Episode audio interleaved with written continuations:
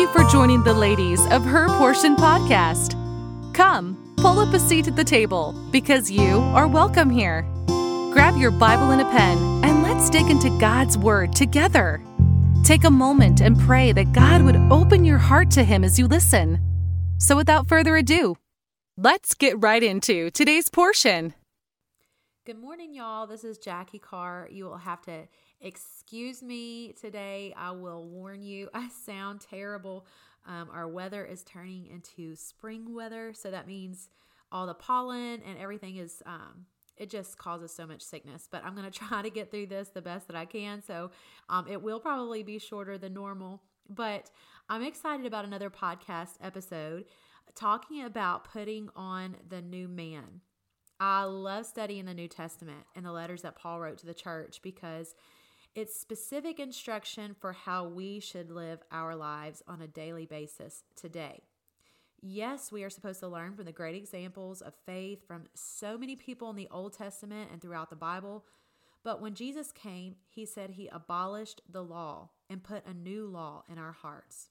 We have been sealed by the Holy Spirit until the day of redemption. That's the rapture. And He's here to lead us and guide us into all truth.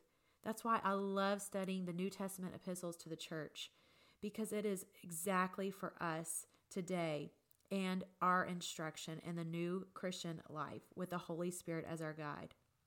So, we must know what he expects for us. Ephesians 4:24 says, "And that ye put on the new man, which after God is created in righteousness and true holiness." So we see here righteousness does not come by keeping the law and what we can put on the outside. While I think that's part of it, but scripture tells us plainly that righteousness and true holiness is putting on the new man. Many times people believe what they do or not do on the outside is what makes them holy or the things that people can see. But the Bible is clear that our inward man is eternal and it's something that is not seen. 2 Corinthians 4 16 through 18 says, For which cause we faint not, but though our outward man perish, yet the inward man is renewed day by day. For our light affliction, which is but for a moment, worketh for us a far more exceeding and eternal weight of glory.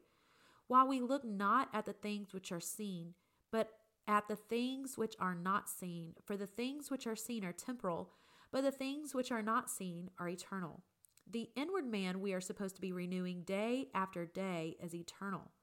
So, how do we renew our inward man daily or put on the new man? Let's go back to Ephesians 4. Before the word says to put on the new man, verse 23 says, and be renewed in the spirit of your mind. There's no period, it just keeps going.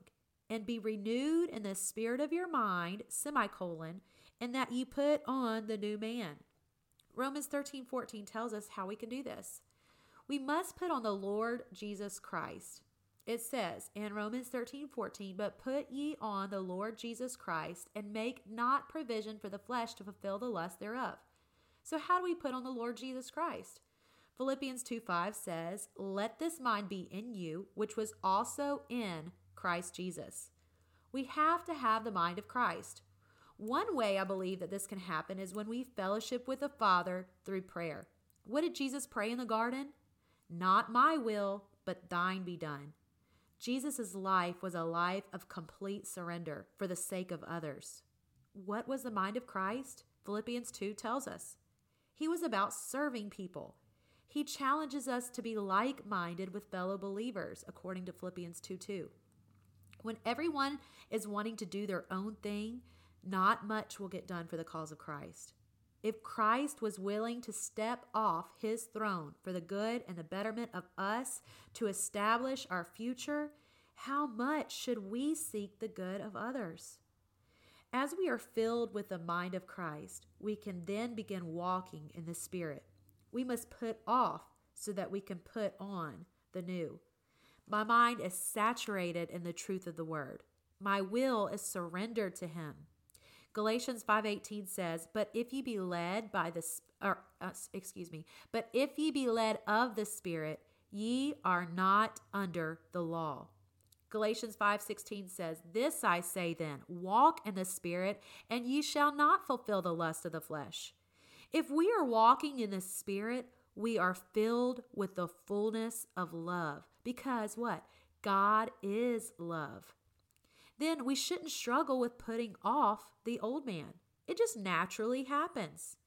If you go back to Ephesians 4:22 where it says to put on the new man, the ber- verse before is again a continuous thought. It says to renew our minds, to be renewed in our minds. Still a continuous thought. The verse says before that you put off concerning the former conversation the old man, which is corrupt, according to the deceitful lust. When I got saved, I was born again. I have a new nature, now a heavenly spirit that's eternal. I still have this body of flesh. I still have the sinful nature until I meet the Lord and He gives me a new body. Praise the Lord, I cannot wait. It's so important to put on the new man, put on the mind of Christ. Be renewed daily in that truth, in that fact. It's by faith. Spend time with Him in Scripture. Meditate on it, study it, fellowship with Him throughout the day. Think about Him, surrender to Him.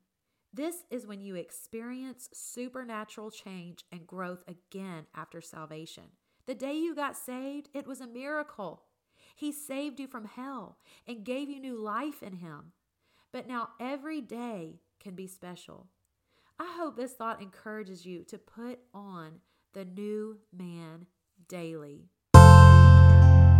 Thank you for joining us today on Her Portion. We hope you leave with plenty to ponder from God's Word.